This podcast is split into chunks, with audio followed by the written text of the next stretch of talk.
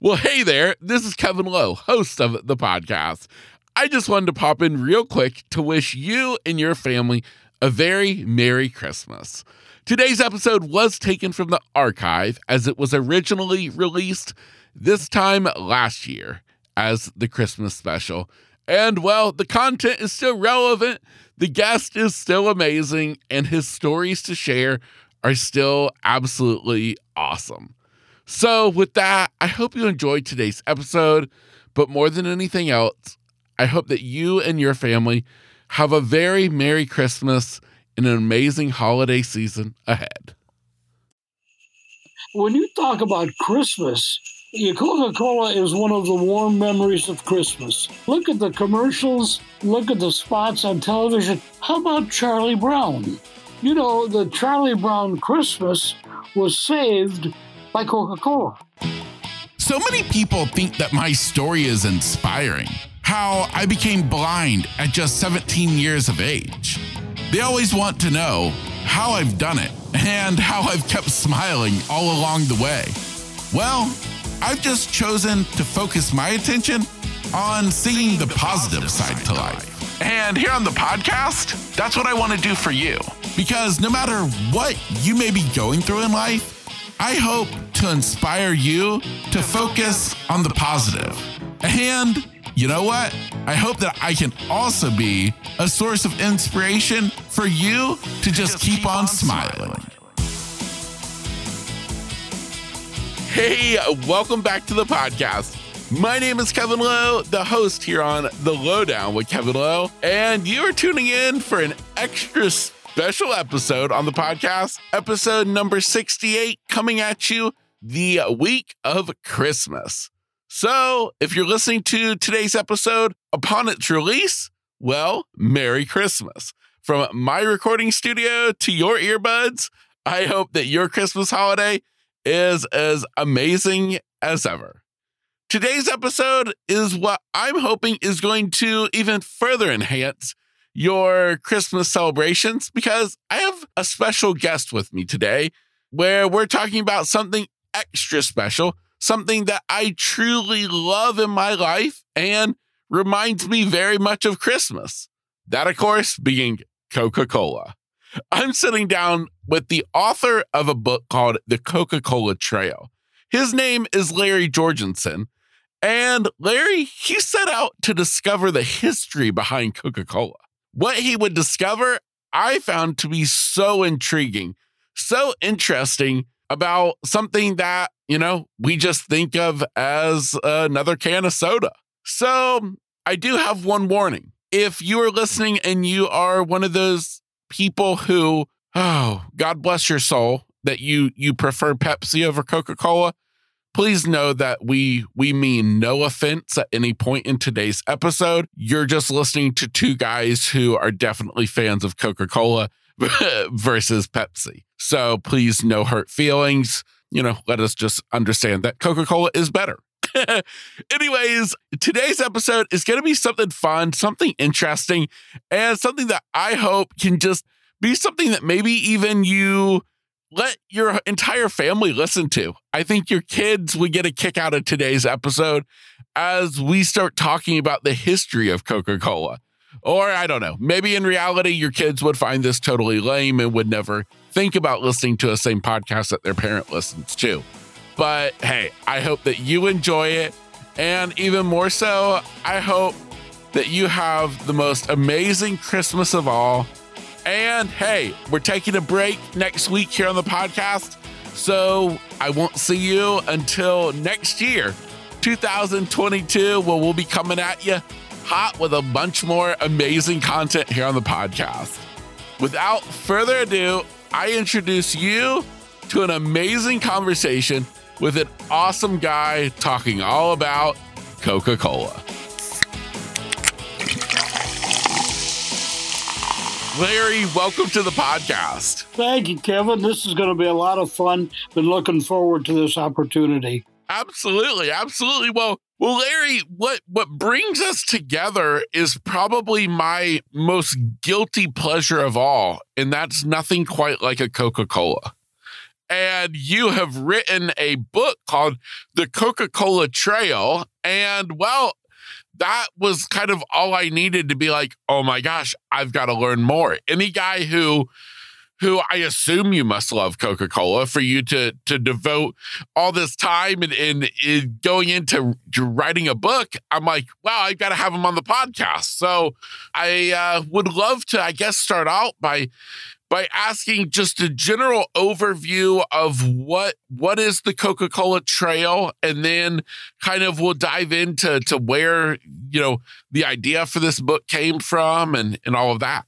Well, the Coca Cola Trail, Kevin, is not about Coca Cola in Atlanta, Georgia, which is corporate. The Coca Cola Trail is about people and places, underlying places in the history of Coca Cola. In other words, it's all these places all over the United States where Coca Cola, in one way or another, happened because of entrepreneurs, young people who thought, hey, we might be able to make some money bottling this new drink called Coca Cola. And, and so, what we've done with the book is we've located places where that happened that are still there. Now, it might be an old bottling plant that now has become a, a small shopping mall or a brew pub or who knows what, but we found these places, and it's places where it's a travel guide. It's places you can go. You can see these places that have Coca Cola history, and we tell you in the book why it has Coca Cola history. What happened there? You know, the, the very first chapter, we talk about a place in Vicksburg, Mississippi, where Coca Cola was first bottled. It wasn't first bottled in Atlanta. It was first bottled at a little soda shop candy shop in Vicksburg, Mississippi, by a particular gentleman who owned the shop who was buying Coca Cola syrup. And that's how Coca Cola was sold those days. It was the syrup. You had a soda fountain, you put it in a glass, you added the charged water, and you had a Coca Cola drink. So that's what we've gone back. And like in Vicksburg, you can go there. You can see the soda shop, the candy shop, where it was first bottled, and you can see the equipment that it was used old hand, foot powered equipment that bottled the first bottle of Coca Cola. And that, that's the purpose of the book. Where can I go look, see, touch, feel, and what is it all about? Well, well, that's awesome. That's awesome. So now, what what inspired you to do this in the first place? Well, I'm a freelance writer, amongst other things, and I've been doing some travel features. And I learned about the Coca Cola shop in Vicksburg. And then I, I also learned that not too far away, about 60, 70 miles in Monroe, Louisiana, there was a privately owned Coca Cola museum that, in fact, was paying tribute to that person that bottled that first bottle of Coca Cola.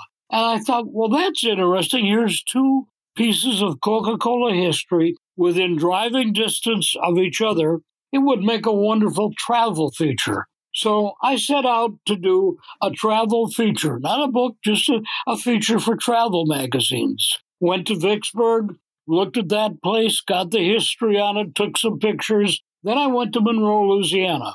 And the same thing, there's a nice Coca Cola museum there. They do presentations and they have all kinds of old Coca Cola memorabilia and a big old Coca Cola truck and so forth. So I went and I thought, yeah, this is great. I'm going to do this travel story. Well, as it turned out, at the second museum, I ran into people who were family of the first bottler of Coca Cola and started learning that, in fact, the story I'm after is all over the United States. There were many, many places where Coca Cola was first bottled and how those places became an important part of Coca Cola. So I, with a little encouragement from uh, this particular family, their name is Biedenharn, I set out to find some other places. And I realized this is not a travel feature, this is a book, and it's an amazing story of how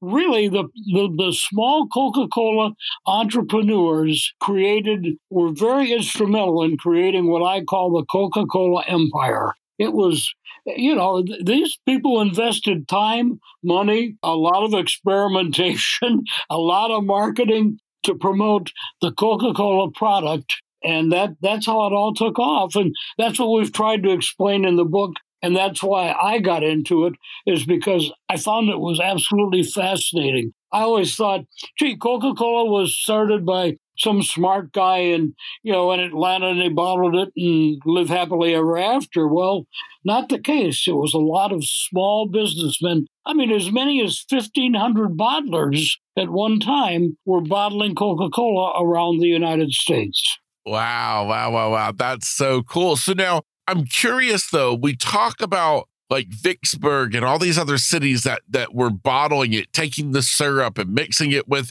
with the seltzer water and stuff. But who do you know who actually created the the recipe? Well, yeah, that was that was John Pemberton in 1853.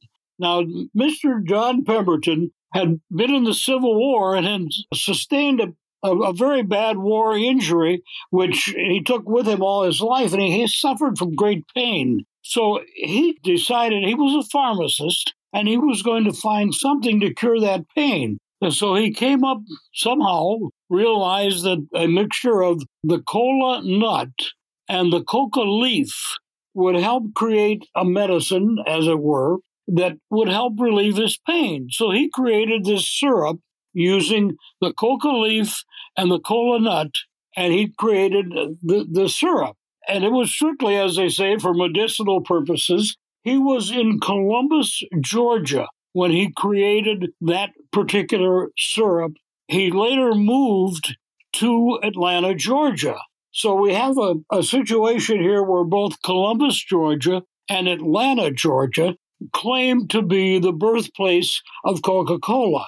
I've talked with one of the uh, retired archivists from Coca Cola, and he says, no, he said, John invented it, he formulated it in Columbus, and he took it with him to Georgia. And then that's where it really got into into Atlanta, Georgia, and that's where it really got into production. And he, he took it to the local drugstore, and uh, again because that's where you went to get pain relief was a drugstore. And from there, it took off. But you know, he only lived a few years after that, and ultimately the the uh, Coca Cola syrup he sold that the formula to Asa Candler, and Asa then and his nephew proceeded to go around the nation selling Coca Cola syrup in the gallon containers to pharmacists to sell to make the drink in their pharmacy. Again, it was a carbonated charged fountain drink. It was not a bottled drink. So Mr. Candler and, and his nephew set off to sell Coca Cola syrup. Well, that, you know, we have the, the, the gentleman in Vicksburg who said, wait a minute, this is going over so well as a counter drink. If I can get it bottled, if I can bottle it, I can get it out to the people in the country. Now, we're talking about 1896 you know, and people in the country coming to town, that was a, a pretty good challenge. So um, Mr. Biedenharn, Mr. Joe Biedenharn, purchased some used bottling equipment and started bottling Coca Cola. He actually bottled it for five years before Coca Cola finally authorized the bottling. He bottled his first two cases, and uh, see, he was also a distributor for the syrup. Not only was he using it in his drugstore and his candy store, but he was selling the syrup in bottles, big gallon bottles, to other pharmacists and so forth around the area. So once he started bottling it, you know, he sent his first two cases that he bottled off to Atlanta, Georgia, to Mr. Candler, just to let him know what he was doing. And Candler sent him a note back and said, Well, it's okay, but he wasn't very impressed with it. And uh, Mr. Biedenharn, who sent the bottles, was a little unhappy because he said Mr. Candler never sent his bottles back.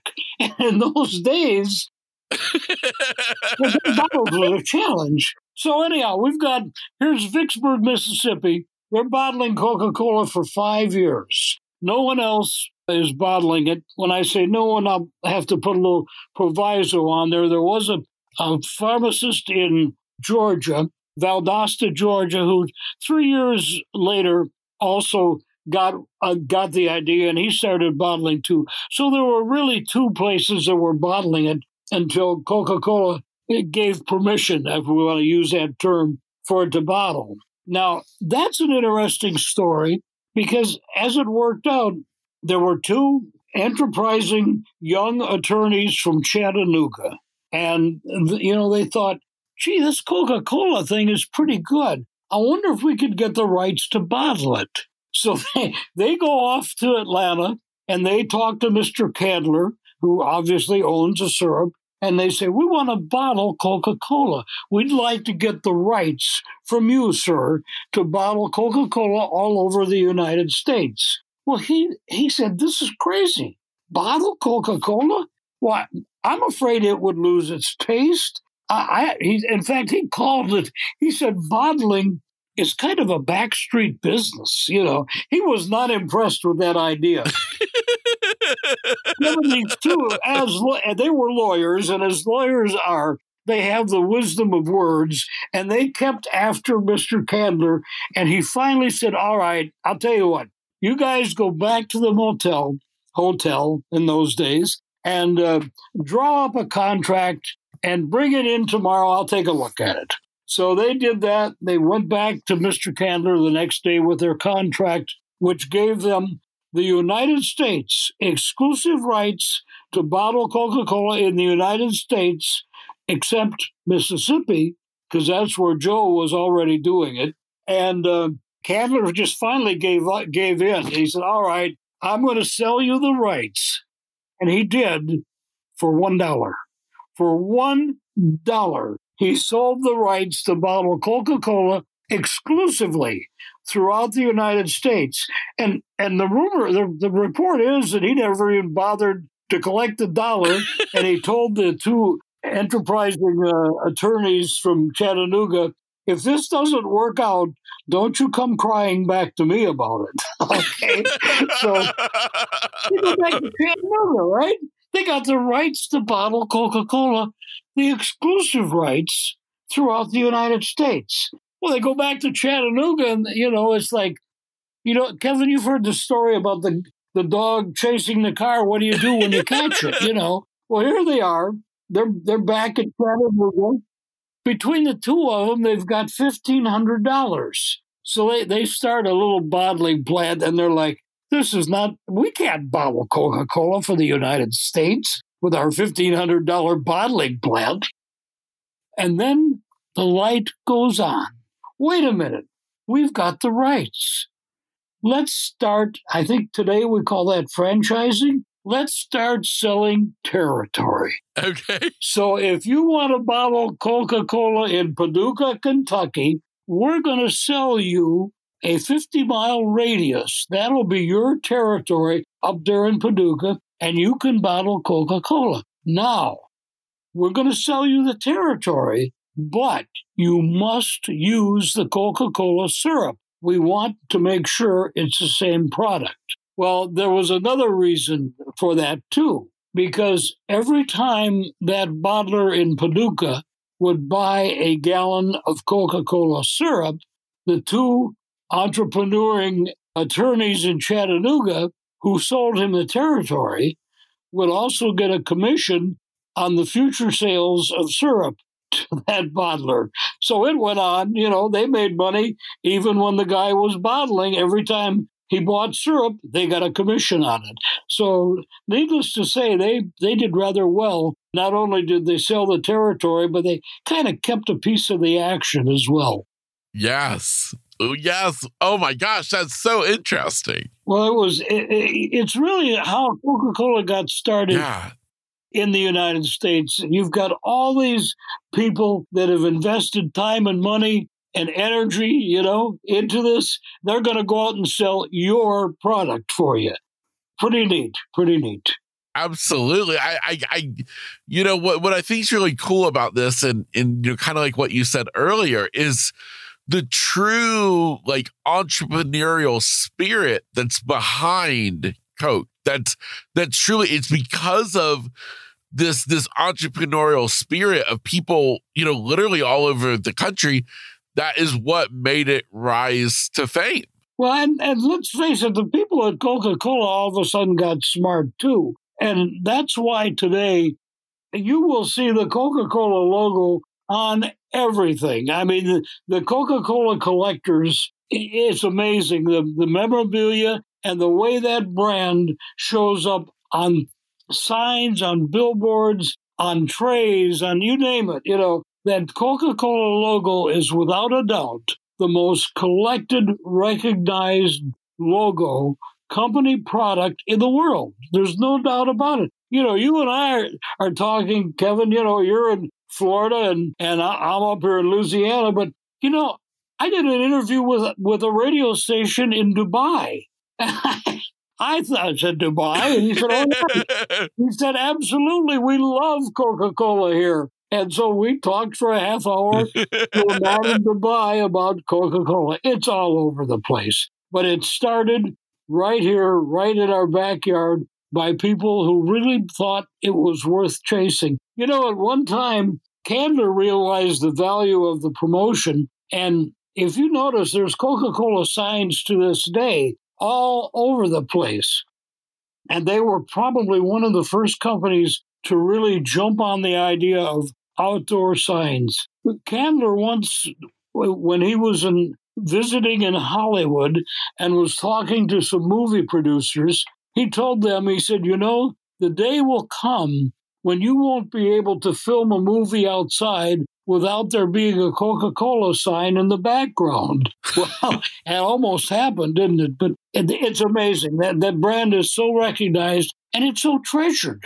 People will, will spend money, you know, to collect the logo. Cities will spend money to restore and preserve Coca Cola murals. I mean, it's just, it's got that certain memory to it. it. You know, it's a happy thing in our life. You know, how many, how many children who are now adults, when they were young children, would stand in front of the big window at the Coca Cola plant in their town and watch the bottles get full. Well, that was done for a reason. Those plants all had those big windows, and that was to show the world this is how we bottle Coca Cola. And chances are, if you were standing there as a youngster, or maybe your class was touring the plant or whatever, chances are while you were watching, you were going to get a free Coca Cola as well. you know, it was, uh, it, they've just created such good memories with that brand that that's why people collect it because it's good memories. You know, in towns, the, the murals represent a good time in that town and they want to preserve it. It's part of the town. Absolutely, absolutely. And I think I think one of the things that that I wanted to ask you about that I think is is infamous with Coca-Cola is is the bottle the shape of the bottle, you know, whether it's the the classic glass bottle or even even the plastic bottle, it has that that shape. And I know there's a story behind that, which actually kind of hits close to where I live. And so I would love for you to share a little bit what you learned about about the shape of the bottle. Well, it's it's very interesting because back in the early 1900s, all of a sudden we've got people bottling and becoming very successful bottling Coca Cola. Well, guess what? We get a lot of knockoffs. It happens in every business. All of a sudden, you've got Coca Cola, but it's spelled with a K, you know, K, Coca, K, Cola. You know, uh, you get Churro Cola. You got how many different cola drinks all of a sudden are being bottled and they're all trying to imitate Coca Cola? Well, there was no standard bottle. So it was easy to create a knockoff. You could be a cola drink, put it in a glass bottle, and call it cola people will think, hmm, must be Coca Cola. So Coca Cola said, wait a minute, we have got to establish an identity that's us. They went to the manufacturers of bottles, the six bottle companies that were making bottles in the United States, and they said, we are going to select one bottle that'll be the Coca Cola bottle. And they had a competition amongst the bottling companies, the companies that made bottles. And they said, We're going to select one of you. Well, in 1905, six companies responded.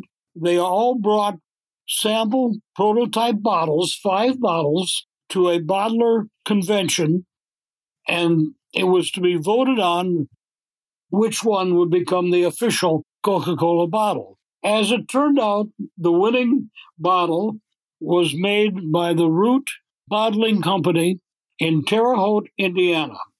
And they got the rights to bottle, and the other five bottlers did not succeed in getting the rights to make the bottle. Now, an interesting little sidebar on that each of the bottling companies had brought five models, prototypes you could call them, to this meeting. After the root bottle was selected, the order was that all the bottles should be destroyed except one that would go into the archives of Coca Cola, one of the root bottles. So all the bottles were destroyed and one went into the archives.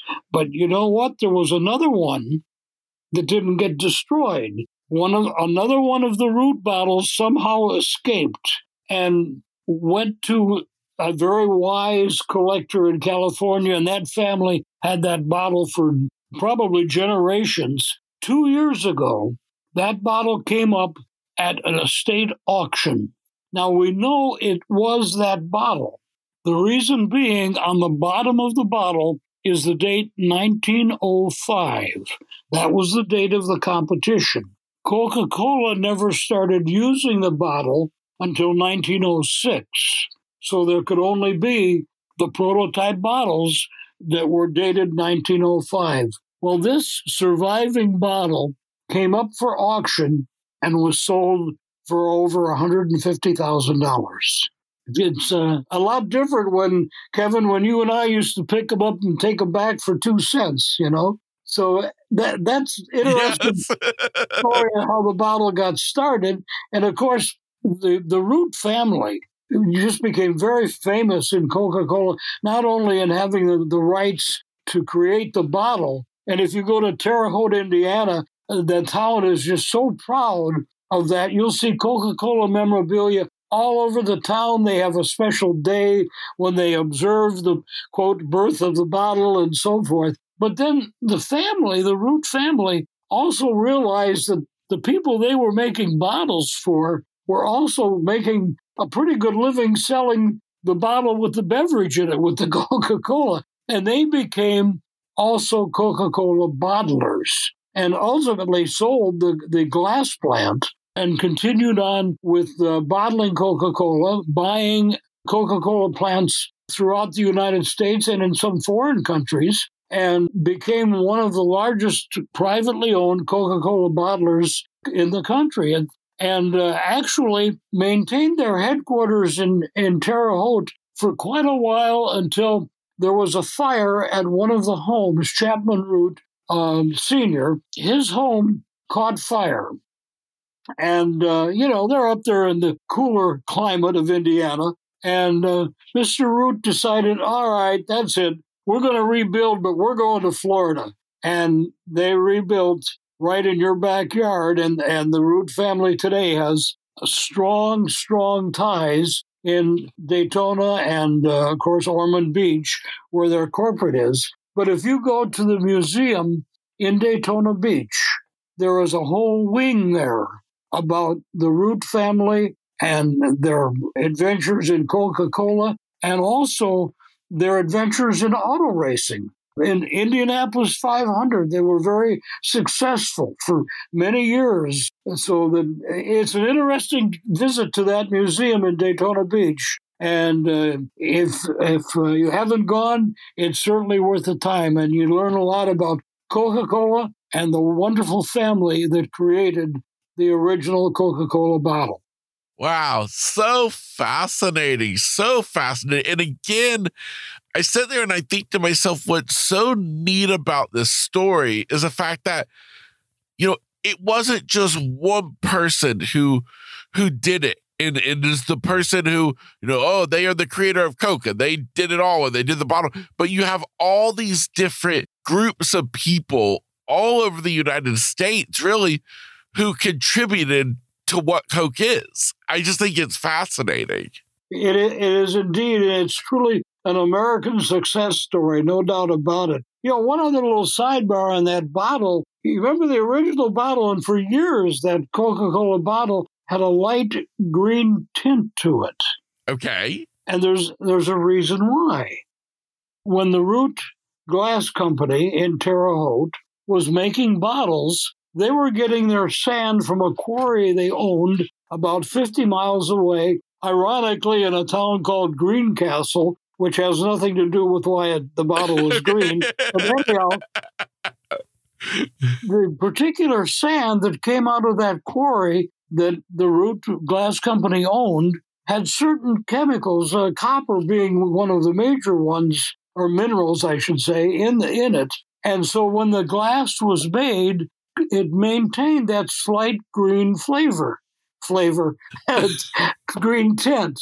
And uh, what happened is Coca Cola liked that. When they saw that, they liked that. And they said, that's another thing that'll make our bottle distinctive. So later on, as other glass companies were licensed to make that same bottle, Coca Cola told them if your sand does not have the minerals to create the light green color, you better add them because that is what a Coca Cola bottle is. It has a light green tint to it. And it was simply because that's what was in the sand when it was created. And, and like I say, Coca Cola loved it. They called it Georgia Green. That's so cool. That's so cool. Wow. Wow. Wow. Wow. So neat. So I'm curious during this whole journey that you kind of went on, discovering all about Coca Cola, was there any one thing that, you know, maybe stood out to you above the rest that you found particularly intriguing or, or that you were just really shocked to learn? Oh, there's so many things I learned on this trip down the Coca Cola Trail. It's interesting that I guess the, the, the diversity is probably the most interesting thing. The people that got involved, many of them, you know, had most of them had no experience in bottling. Some of them may have had experience in bottling, you know, in those days, I mean, bottling itself was not new. You know, you had your orange drinks and your sarsaparilla and all that. So some of them did have experience in bottling, but so many of them didn't have an idea about bottling. They learned, and, and believe me, those those two that went back to Chattanooga when they set up their first bottling plant, there was a lot of broken glass and and oh, too no. much pressure, you know, too much carbonation they said that the workers in the plant would wear screen mesh over their face because uh, many times the bottles would break. So I, I think the one thing that stands out is, in fact, the variety of people that became attracted to this opportunity, and then how Coca Cola encouraged it. You know, it, it was these people are supporting our product. We're going to support them. And Coca Cola would I mean, look at the in the communities where Coca Cola plants existed. There was so much done in those communities by Coca Cola. I sound like a Coca Cola salesman, but this is what I'm not, but this is what I found. Coca Cola really got involved in people's communities, uh, in their needs. What do you need? I mean, we're talking about Christmas coming up. Coca Cola basically, I always say Coca Cola kidnapped Santa Claus because the fact, the fact of the matter is, Kevin, the Santa Claus that we recognize, the Santa image that is so common in our world right now, was in fact created by the artist at Coca Cola in the 1920s. That image was created, I say kidnapped, you know, by Coca Cola. And you may recall, I think it was two or three Christmases ago, the uh, post office issued a series of four stamps that each had a Coca Cola Santa on them. Well, each of those Coca Cola Santas was, in fact, one of them that had been created by the artist at Coca Cola, the corporate artist. So, you know, Coca Cola, when you talk about Christmas, Coca Cola is one of the warm memories of Christmas. Look at the commercials, look at the spots on television. How about Charlie Brown? You know, the Charlie Brown Christmas was saved by Coca Cola.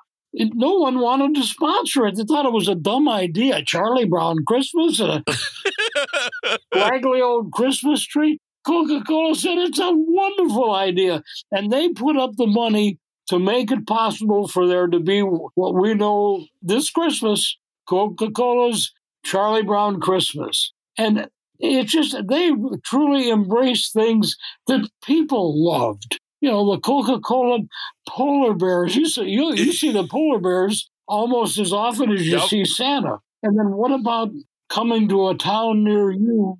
The Coca Cola trucks. Yes. All of a sudden, that's become a biggie. You know, the big trucks will be all decorated and they'll roll into town. And that was all created. The first Coca Cola Christmas truck was not even a truck. It was simply an ad agency's idea, and they created it virtually. And it was such a big, it was such a big hit that Coca-Cola said, "We need to do this. We need to have Coca-Cola trucks." And you'll see them. You know, you've probably already seen them, and they're all over the place. And they bring to town Coca-Cola memories, Coca-Cola samples, and just goodwill at Christmas time. You can't beat that. That's that. That's good. Again, it's good PR, and it's it shows the warmth that people have for that company. Absolutely, no, I, I totally agree with you, and and you are you are so right. The fact of of Coca Cola, it is it is just when when you think of Christmas, you can't help but think of Coca Cola you just you can't and there's just and there's so many things really and and it, you know, as I'm thinking of it, that you think of are, you know, basically synonymous with Coca Cola. And uh, that's fascinating. Now, I did want to ask you curious, did the recipe for Coca Cola change at all through the years? The question I usually get, so we might as well confront it, is was there cocaine in Coca Cola? Yeah. And and that that became a, almost an, an, an, urban legend that it that was why everybody liked it because it had cocaine in it. No, it didn't. When the uh, syrup was developed, as we talked earlier, it had the cola nut and it had the coca leaf was used, but the coca leaf was not processed like they do when they make cocaine. You know, but unfortunately, there was a slight, and I mean slight, a minuscule cocaine related type could be detected in the original Coca Cola. Not enough that it would have made any difference, but it certainly supported, uh huh, there's cocaine in Coca Cola. So did the did the recipe change? Yeah. Mr. Candler spent thousands and thousands of dollars back in the 20s because he was tired of hearing that Coca Cola has got cocaine in it. He hired chemists and pharmacists and who knows what all to guarantee no one could ever find anything that resembled cocaine in the Coca Cola beverage. It was never there to start with, but because the coca leaf was used in the development of the, the syrup, obviously there was a crossover that was because it was the same same product. It was a coca leaf but it wasn't processed like cocaine. but it's, you know, it, so yes, that changed. Of course, the other change, and then the big one we could talk about, remember the new Coca Cola.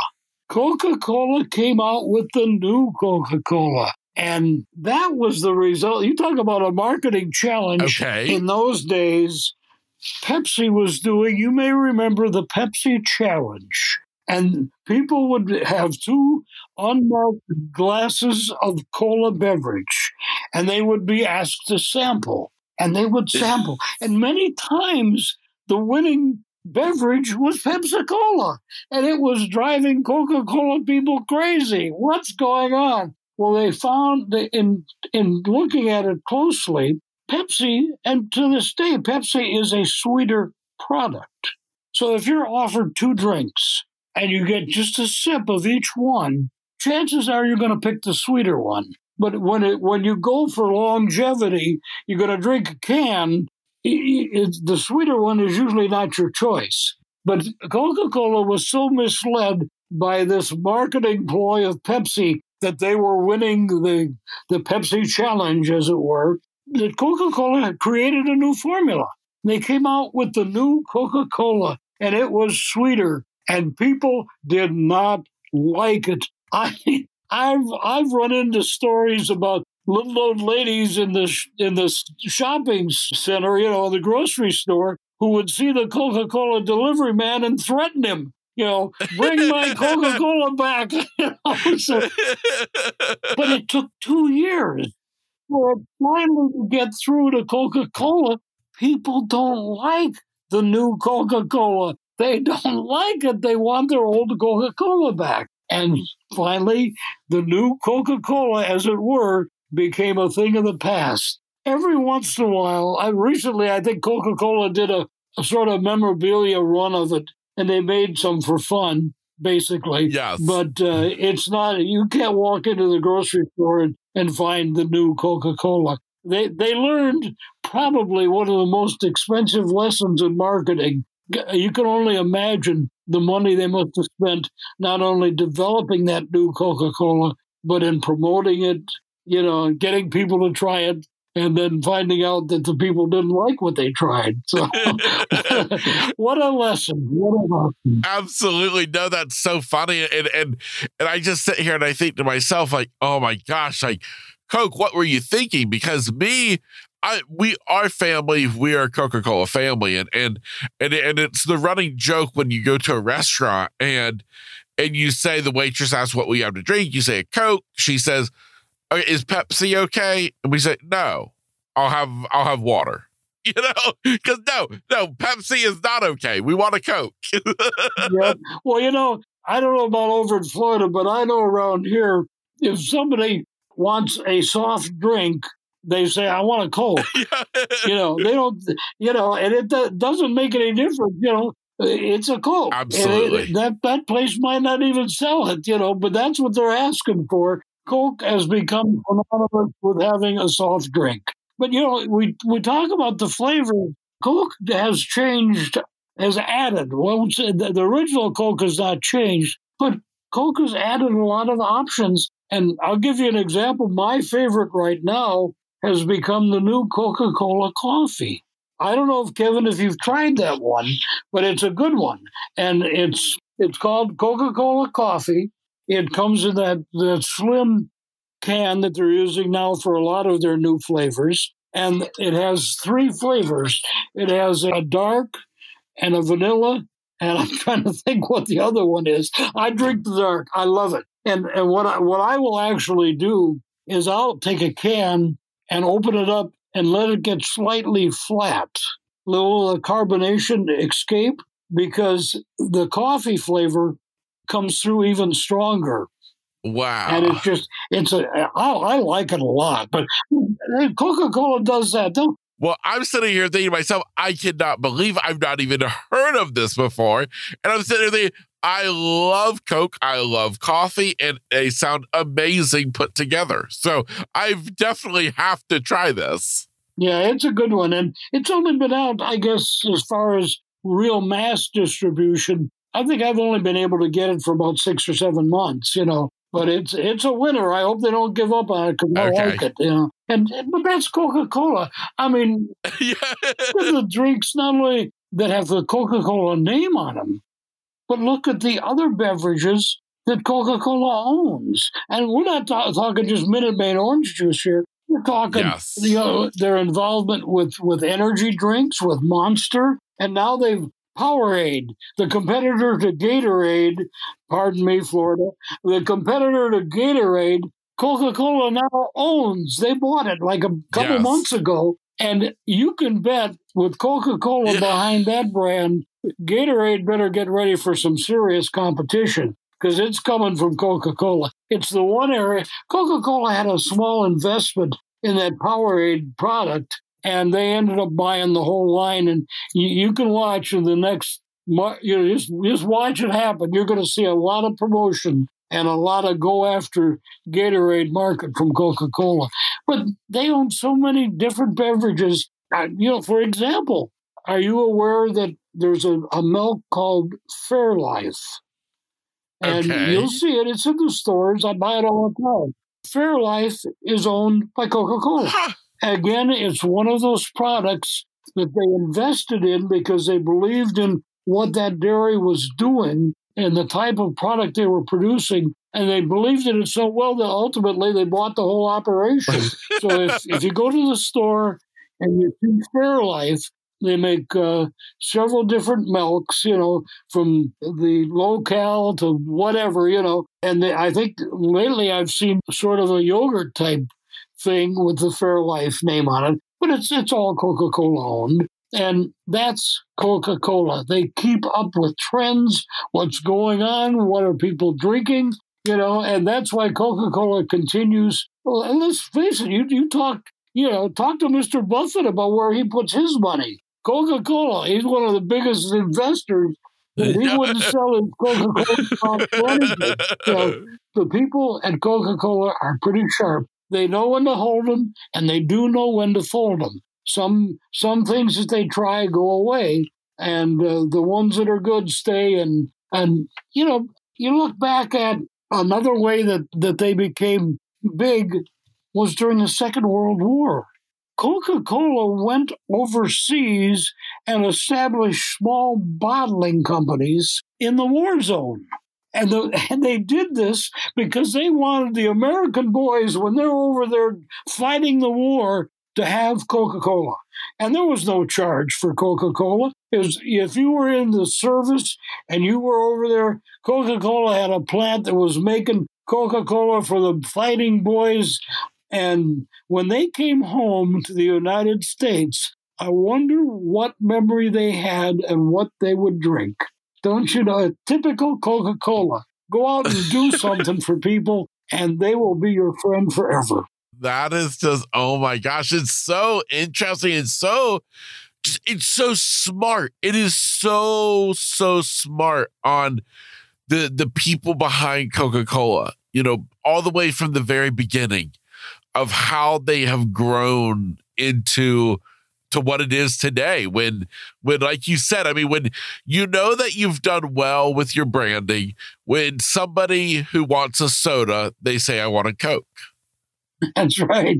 you know and yeah that's fascinating Well, and the, the people, you know, obviously, as like in any industry, there's been a merger, a consolidation. You know, little bottlers were bought out by bigger bottlers. And one of the things uh, you can credit that to is transportation. At one time, you know, there was a Coca Cola plant in, almost any town of any size. Well, as transportation improved, they found it made more sense to bottle in one place and and truck it to other locations. So that's how that all happened. And um, the families that have remained, and believe me, there are families that are you know fourth, fifth generation families that are still bottling and selling Coca Cola. These people are amazing people. I've had the chance to meet them, to learn their family histories, and to really get to know people that love the product as much as their their customers love the product. And they'll tell you amazing stories as to how they got started and how they got into it. And I've, I've got all that in the book. And, and it, it's interesting. You know, some of them, they thought, oh, we don't know if this is going to go. We'll try it. You know, I got a good example out in Iowa. One of the biggest independent Coca Cola bottlers in Iowa is a company in the town of Atlantic, not to be called confused with Atlanta. And they were bottling, you know, soft drinks, uh, oranges and limes and all that. And they were making ice cream. And they bought out a, a company that was an ice cream company. And they found in the safe a contract that for the territory for Coca Cola. But this company that they bought had never bottled Coca Cola. And in Iowa, there wasn't much Coca Cola bottling going on anywhere. So they, they thought, well, let's try it. So they bottled some Coca Cola. And what they would do, somebody would order, you know, a, a, grocery store would say, send us a case of sodas. They uh, would call them sodas. So they'd put in some orange and they'd put in some lemon and some sarsaparilla and they'd slip in a couple Coca Colas to see what would happen. Well, guess what? The Coca Colas started taking off. And the next thing they were sending full cases of Coca Cola because they got people to try it. That's amazing. But that it took that you know that interest. It took the families to say, "We believe in this, and we're going to promote it." And they did. There's a case in uh, Santa Fe, New Mexico, where same thing, guy uh, family got the rights to bottle Coca Cola, and so they bottled their first couple cases, and the man took it over to his favorite local grocery store. So confident in what he had, he said, "I'm going to leave this case here, and I'll be back in a week to pick up the money, and you go ahead and sell it." Well, he came back in a week, and his case of Coca Cola was being used as a doorstop. And he said, "Hmm." Got to get people to try it. So what he did, he thought, you know, if if people are thirsty, they'll try it. So he bought a large 50 pound bag of salted peanuts in the shell. And he got his kids put these peanuts in little bitty bags. And he would go to the high school football game and he would sell peanuts. And he knew that for every bag of peanuts he sold, that person would come back and before the game was over would probably buy two bottles of Coca-Cola. And so that was his way of getting people to try Coca-Cola. And that became, uh, you know, sort of that, that bottling company, that became their tradition for years just because that's the way they got started. And of course, how about the country song, you know, peanuts and my Coke? You know, I mean, give it a try. Why not? Absolutely. Oh my goodness. Well, well, there is so much about Coca Cola. I was just so intrigued, and, and, and I can only imagine you know those listening are as well. Where can people find your book, The Coca Cola Trail? The simplest way is to go to the website, thecoca-colatrail.com, and you go there. Actually, there are now two books. We've got the Coca Cola Trail, and uh, what happened after I published the Coca Cola Trail, I would get communications either in person or by email or whatever from people that say, you know, your book is great, but you forgot about. And they would tell me about the Coca Cola plant in Starksville or wherever. So I started a little box, I called it the Forgot Abouts. And pretty soon I had enough leads in that little box to do another book. So I have since done the second book, which is called Return to the Coca Cola Trail. So there are two. If you go to the website, there's two books there. I would recommend the buy the original one first because that really gives you, you know, how it all started. And the second one is just a continuation. Anyhow, so we were talking about there are two books. You can get them at the website there are a lot of places, but they're not in the big bookstores. You know, they're not at Barnes and Noble and all that, Books a Million. But there are places there are, for example, in your backyard, go to the museum. The gift store at the museum in Daytona Beach has got the books. There's a lot of museums that have them. There's a lot of country stores, places that sell Coca Cola memorabilia. You never know. You're going to walk into a store and there's going to be a, a display of the Coca Cola trail books. But if you want to make sure, and you know now buying online is is the where we're at. Just go to the website, thecoca-colatrail.com, and uh, you know if if you want, put a little message there. Sign this to me, or sign this to my sweetheart, or whatever. We'll sign it and send it off to you. Well, that's fantastic. Fantastic. Well, my goodness, Larry, I am just I'm blown away. I'm, I'm, so excited that I got to to sit down and have this conversation with you today about about now your two books and about Coca-Cola and I don't know. It's been an awesome episode, awesome conversation with you. And to be quite honest, I'm kind of uh, feeling like I need to go pop a Coke. So I will confess I've had one sitting here next to me while we're talking, and it is the Coca Cola coffee. That's my current uh, beverage of choice. We'll see what they come out with next, but that's where we are now.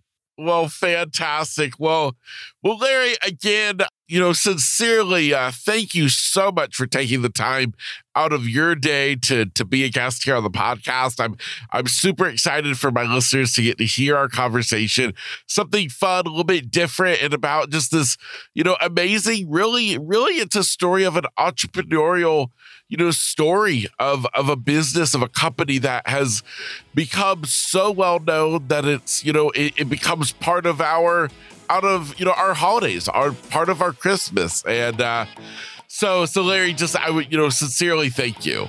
Well i've enjoyed it and and to have the opportunity to to talk about coca-cola during the holidays what could be better? You know that that's the, the, the, time to do it, and and you've been very gracious to let that happen, Kevin. Thank you so much.